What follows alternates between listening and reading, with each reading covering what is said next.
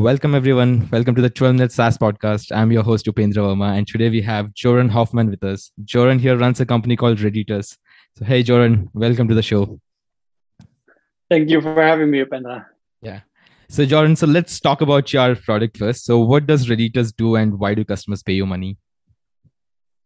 Yeah, Reditus is an uh, affiliate management tool purely focused on B2B SaaS companies. Um, so we help them to grow by basically leveraging somebody else's network. So why do they pay us? Um, so they either pay us to get uh, listed in the marketplace, which helps them to find new affiliates or affiliates find them, or they pay us when they hit their threshold in the free plan, which basically meant uh, that they hit 5K of monthly recurring revenue via own recruited affiliates in the free plan. Got it. So uh, let's talk a bit more here. So you're not just selling an affiliate marketing software, is it? So you're all, you also mean have this marketplace where you have these potential affiliates that people could sort of come and sort of uh, talk to. Is that how it is? Yeah, yeah. So they um, we do leave it on the affiliate side. So basically, the affiliates see a marketplace with all kinds of uh, B2B SaaS programs offered on that side. So they can filter it on commission percentage, uh, commission length, and then they can join that program or they request to join that program. So we do we de- indeed go one step further because uh, I did uh, started Reditus out of pure frustration because uh, I'm a SaaS affiliate of around like 80 SaaS tools. I have to log into all these tools separately, which is a complete hassle. So that's why we are taking a different approach by uh, listing all these programs into one marketplace, and then an affiliate can manage all their programs via Reditus uh, easily. Got it. So let's talk about this marketplace first. So, how many affiliates do you have on your platform as of today? So uh, today we have, uh, I would say, fifteen hundred. Maybe like there are some test cases in there. So let's say twelve hundred, like uh, active users. And do you also charge them, or uh, or they're just you know they just log in and they just look for opportunities out there? Yeah, correct. So we basically only charge one side, and uh, the side we charge is uh, are the SaaS companies, and we do not charge the affiliates, and we won't be charging them in the future either. So that uh, side of the marketplace will always be free. Makes sense. So let's talk about these SaaS customers. So how many customers do you have on your platform as of today? Yeah, so many of, of your podcast uh, previous podcasters uh, did an AppSumo launch like we did it as well. Um, i'm going to take those numbers out. So uh, at the moment we have 16 paying clients on a monthly recurring revenue basis. Got it. And what's the approximate mrr that you did last month? Uh, 1900 1900 and let, also give us some numbers about how your lifetime deal went yeah, so lifetime deal, um, we cut it short. So we uh, normally have to do 120 days. We did 90 days. We sold around like 10k in code, which um, relate to like 170 or 178 codes or something like that. Um, and most of them, or only one of them, actually purchased like 10 codes, which gave them like unlimited, uh, free of everything. Other than that, we limited limited to a monthly recurring revenue, what they could earn by recruiting affiliates by us. And why did you cut short your program? Personally, I didn't like it.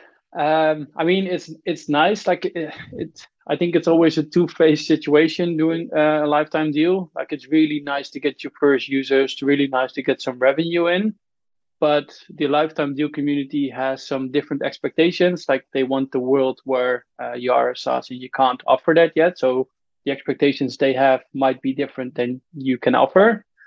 And um, it's somewhat validating the product, but then it somewhat isn't because you're basically selling to a community who's not willing to pay the full price. So for us, uh, at one point, like we were ready to go monthly recurring revenue. So I did not want to bother that much anymore, but just selling a lifetime uh, deal, really having to bargain everything in it. Uh, I rather just bargain, I guess, for the monthly recurring revenue. So that's why we really try to keep it short and and and sweet there. So, so the interesting thing is you basically cut it short, right? So what what happened? What what was the trigger there, right? So why why so you must have known all of these things before you started that lifetime deal, but what made you sort of stop it in between? Was there any big event or something that you realized that you didn't knew in the beginning? Yeah, I, I mean, I, I even wrote a blog about it. Like the um, the lifetime deal community was really new for me. So I thought it, I thought it was going to be a huge success. We're just going to launch on that platform. We did it on AppSumo, and it's going to be an instant success. That wasn't the case because uh, apparently there's two tracks you can take. You can have the select route, or you can have the old marketplace. I did not know that. So uh, we listed ourselves, and which basically meant is on day one I was ready, like I was behind chat, ready to answer any questions. Nothing really happened because apparently you have to push everything yourself to 10 reviews and then they're going to do a facebook post uh, about you but that facebook group doesn't really have that much members in there so i was expecting a bit more from them where we had to push everything ourselves so at one point i kind of yeah talk to them it's like what what are you guys doing for us because you are taking quite a bit of cut like we are um like demolishing like our, our revenue model so they couldn't really do much for us uh, more. So we just decided uh, we've got a short end. Like the one thing we probably have different than most companies, we have really niche, right? We focus purely on B2B SaaS companies, where if you're an email marketing tool, probably the entire um, AppSumo users are going to be interesting. Where for us, we purely focused on on other SaaS tools. Got it. So so essentially, what you're saying is you are not in AppSumo Select, and you just had to do everything for yourself it so it correct. they were not really yeah. give, adding any value as such to you is it correct correct and in the end like uh, you are not earning that much money and you are investing a lot of time because they do, will come with a lot of requests and again like the uh, expectations they have might be different uh, than a normal user so that's why we really wanted to, keep it short Got it. So just to close this AppSumo topic, right? So how much sort of re- money did you raise out of it, out of your deal that you've just cut short? Yeah, yeah. So uh, uh 10k, 10K. in dollars. 10k dollars. Yeah. Makes sense. All right, all right. So let's uh, come back to your SaaS customers. You had like you have like 16 paying recurring customers, right? So talk to me. Where did you get all of these customers from? Yeah. So the I mean, uh, personally, I have a big network on LinkedIn, so I have around 10,000 followers, which is like a, a, good place to start. But in the end, like the biggest uh, where we got it from is LinkedIn outreach, just by reaching out to other founders uh, who are like the same size as us or a bit smaller. So we kind of had a strategy where we focused on smaller companies first, uh, less decision makers, uh, easy, easy approval process, etc. Talking founder to founder, and then from there reaching out to them. Got it. So you you mentioned LinkedIn outreach, right? So were you using any automated tool, or was it just you pinging people out manually?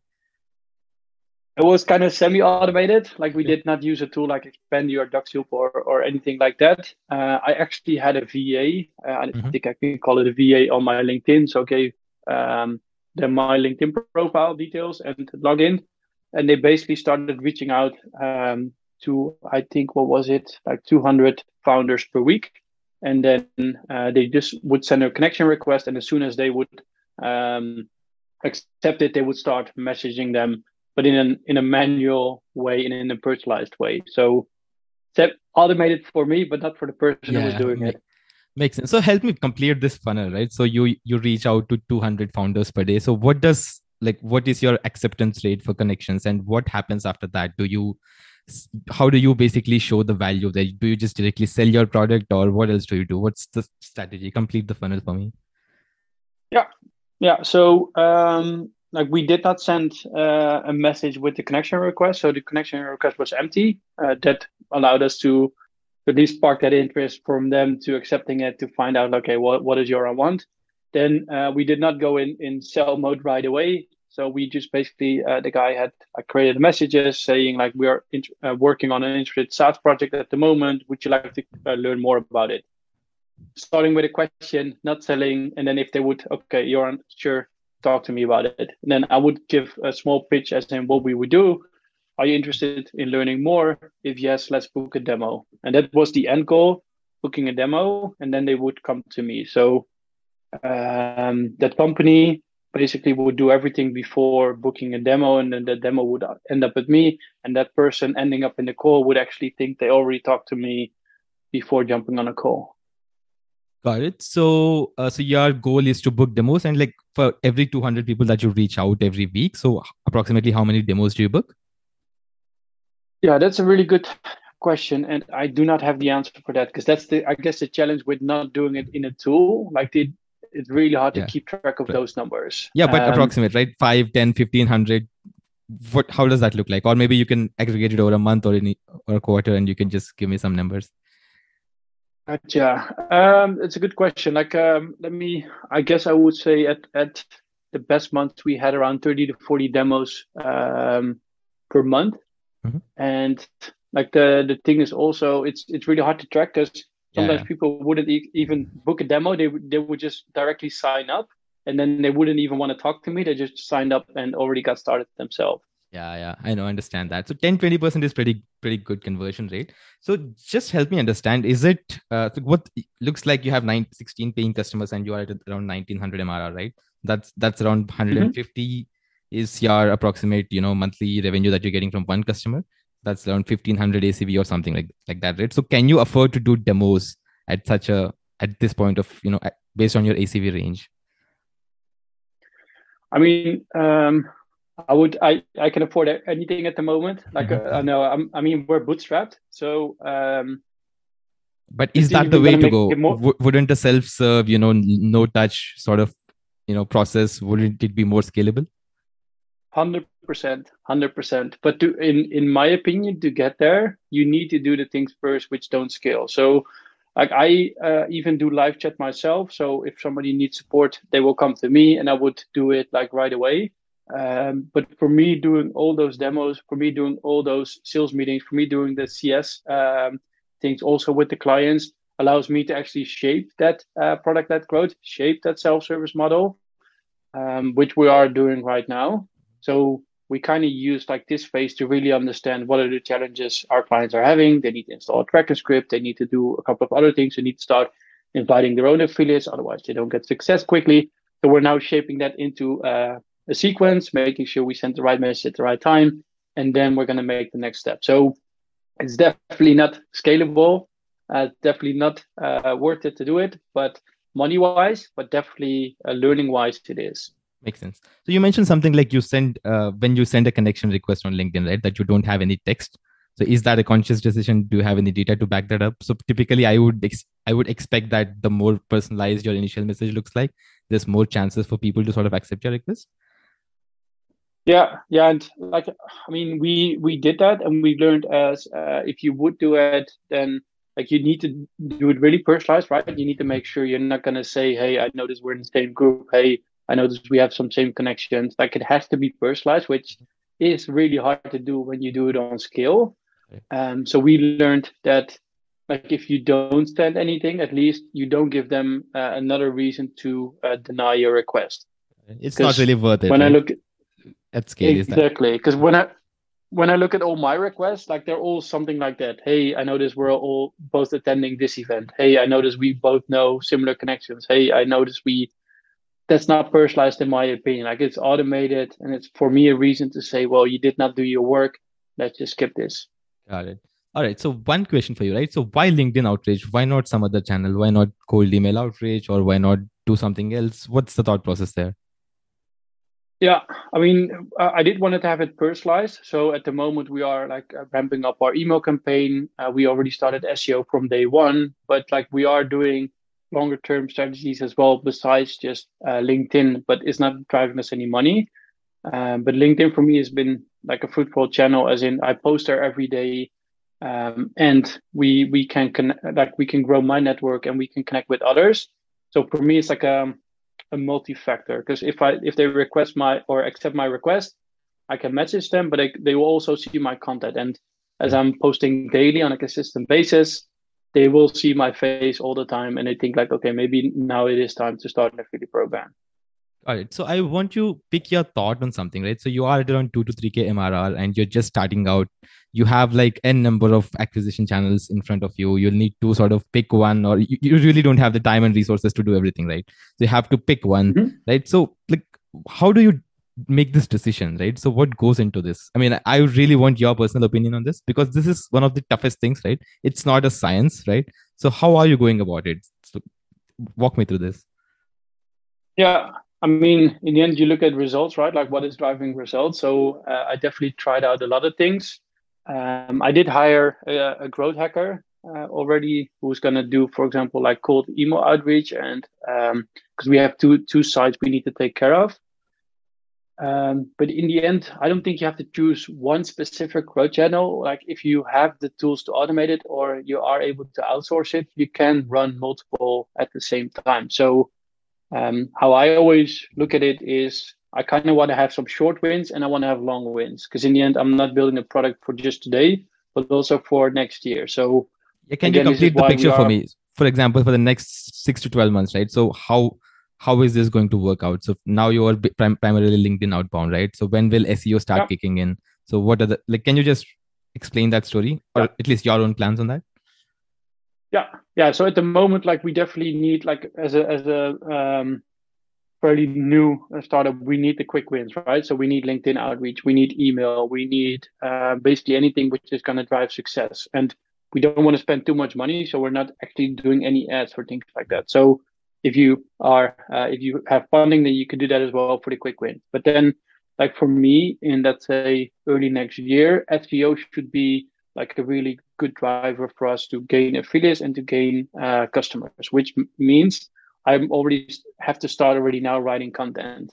I do not want to rely on just purely doing outreach either via email or uh, linkedin because that, that is going to dry up at one point. So we need to make sure we're going to be prepared for a more scalable uh, solution. So, right. so yeah, let's talk about the other side of your marketplace, right? So talk about this affiliate. So where do you find them?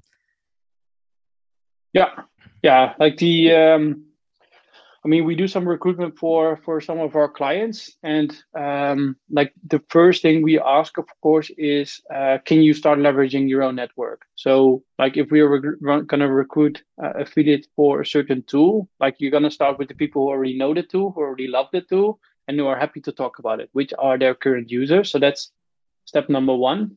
Step number two is basically look at the competitors. So are the competitors already running an affiliate program? Who are their affiliates? Can we actually recruit them for, for them? Step number three would be what are the keywords you want to be ranked for? What are the blogs which are ranking really good in Google? How can we get you in that blog? Can we recruit them as an affiliate? And um, I guess the, the, fourth step could also be, as in, we could look at like referral traffic from the competitors, which aren't affiliates, how can we start having those traffic sources also refer to to your site basically? So I think so you have so you have around 1500 affiliates as of today right? So where did a big chunk of these people come from? Um that's a good question. I would say the moment the biggest chunk comes from uh, our clients who rec- basically leverage their own network. Because when you look clients? at our market to the clients who are in the marketplace, the SaaS clients who are listed with their affiliate program. Okay, so essentially the SaaS SaaS customers, right? So yeah. you you onboard yeah. a SaaS customer and now you bring their affiliate partners as well to the marketplace. Yeah. So yeah, essentially, correct. these 16 paying customers ended up bringing a lot of these, you know, a lot of these people out of these 1500 uh, sort of affiliates. Is that it?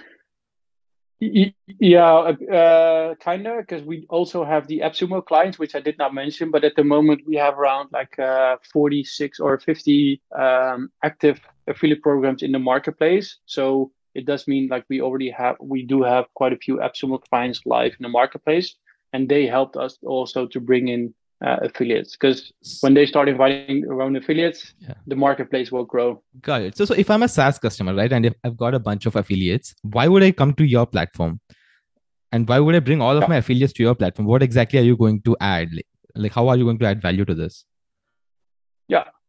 Yeah because if you would compare it to to our competitors then you could do basically that right? You could work in your own silo. You keep your own affiliates. You're not going to bring them to my platform but in the end, you're going to hit a wall because you are working in a silo because you have mm-hmm. to invite all your affiliates yourself. And at one point, you want to grow outside of your own network.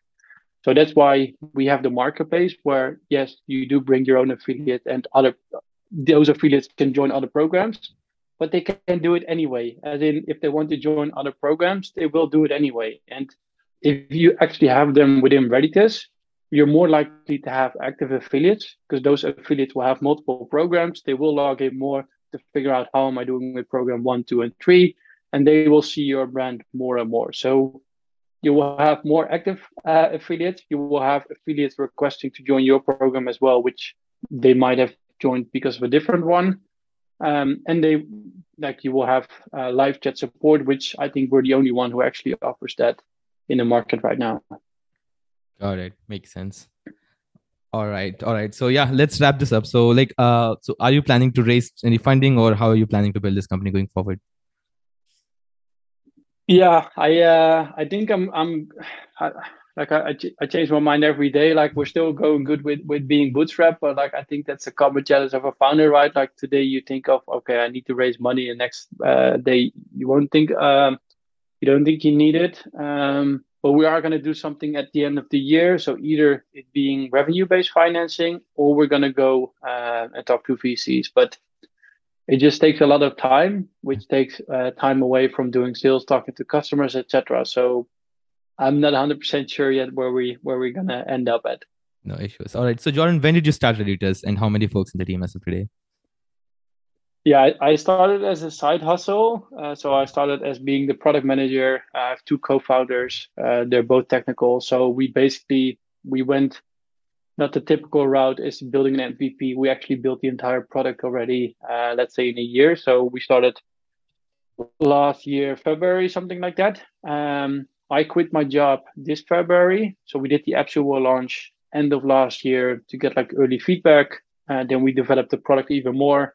And then we started building monthly recurring revenue February this year. Got it. Got it. Makes sense. All right, Jordan, thanks for taking the time to talk to me. Hope you scaled it to a much greater scale. Thank you. Thank you for having me, Upendra. Have a good one. Yeah.